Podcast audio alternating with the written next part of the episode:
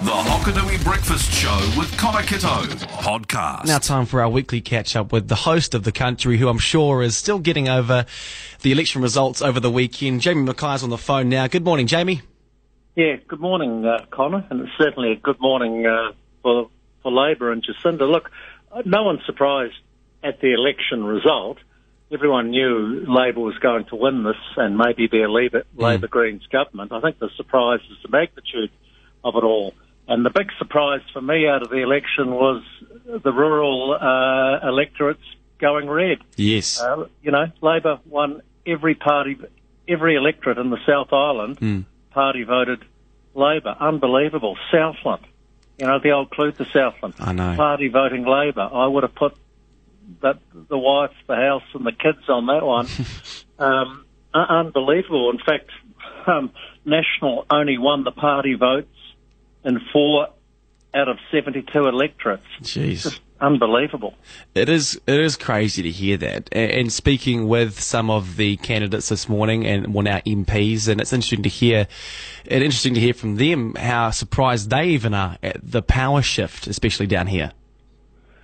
Yeah, well, I'm I'm I've been racking my brain, and I think there's a fair element of people had given up on the National Party. Hmm. Some of their votes, or quite a few of those votes, had leaked to ACT, obviously, but the centre-right block has been has has diminished, and this is just a big pat on the back for Jacinda and Grant Robertson Yes. for the way they've got us through, you know, the COVID crisis. And you look around the world and you say, well, look, that is fair enough. They have done done a very good job on that. They've got a big job in front of them. Yep. I'm quite pleased that they have the ability to govern on their own. Uh, they're not going to be a many-headed monster with Winston, uh, Winston wagging the dog, or the Greens with some of their loopy, you know, far left economic demands.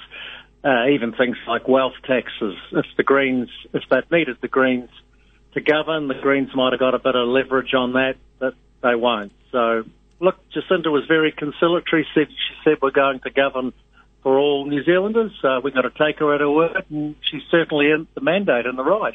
Now you'd have to say that farmers probably did strategically vote, hence why we had such a, a particular result. Do you think that played a role in the surprising results for party votes down here in the Oh, south? Yeah, I- I'm not sure.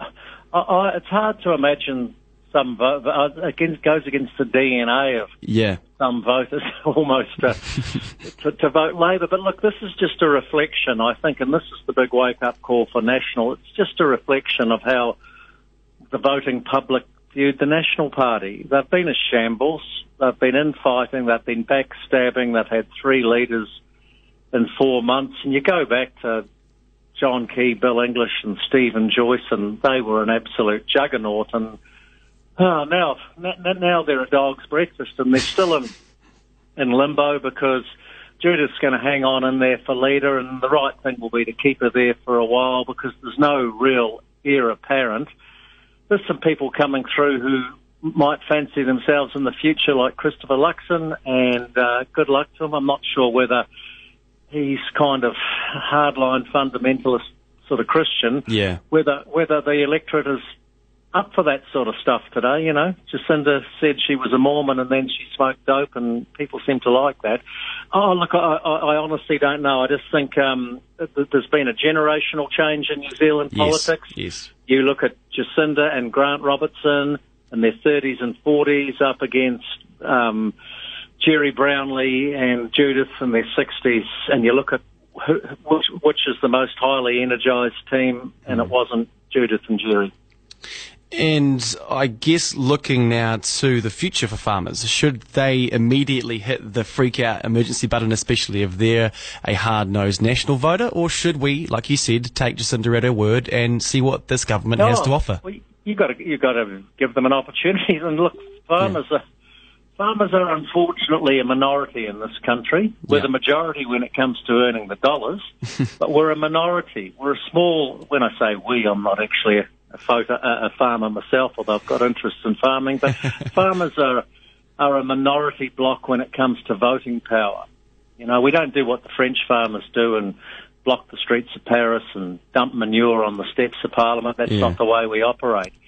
So uh, to, to, a degree, um, it's Hobson's choice for us, for farmers. You've got to take what you're given. But yes, you've got to give uh, Labor an opportunity. I, I, I'm worried that that David Parker and Damien will see this as a tick of approval, a mandate for what they're doing. Yeah. And yet I, I don't believe that what they're doing has been well received by the farming pub, um, public in this country that well. But, you know, like if these guys start slamming through these reforms, they'll quite rightly say we've got a mandate to do so. So maybe some of those people who tactically voted Labor uh, to get rid of the Greens might regret their decision. Look, I don't know. It's early days. Um, it's just a stunning result. What can we see on the country this week uh, in terms of the post-election analysis, Jamie? Oh well, I was thinking of going political free for a week. Look, I'm um, I'm hoping, I'm hoping, um, and I'm not quite sure whether he's keen to do it because it might be politically a wee bit awkward for him. But I've been trying to get John Key on the show. I would uh-huh. love to get his analysis for the election. I'm on the case of Steve Maharey, former Labor cabinet minister. He's one of the best political commentators we've got. He could have been prime minister if he'd stayed in politics. He probably would have got the job ahead of Jacinda. So we'll get some um, get, get get his thoughts on it. I'm going to talk to a farmer who, was two ticks red, Stephen Harris, and I'm going to talk to a farmer who was two ticks blue. Poor old Grant McNational. Uh, he said it was a, a long night for him.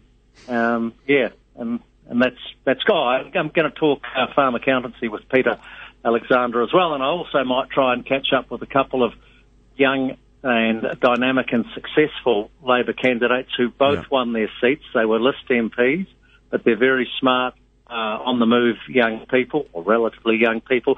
Kiri Allan in, on the West Coast and Kieran McAnulty, one of the stars of the election out of Wairarapa. Right. So that'll be us today. A lot happening on the country today at midday. You can listen to that right here on Hokonui or stream it live on iHeartRadio and the host of the country, Jamie Mackay. Thank you for your time. Have a great day. Yeah, cheers, Connor. The Hokonui Breakfast with Connor Kitto podcast.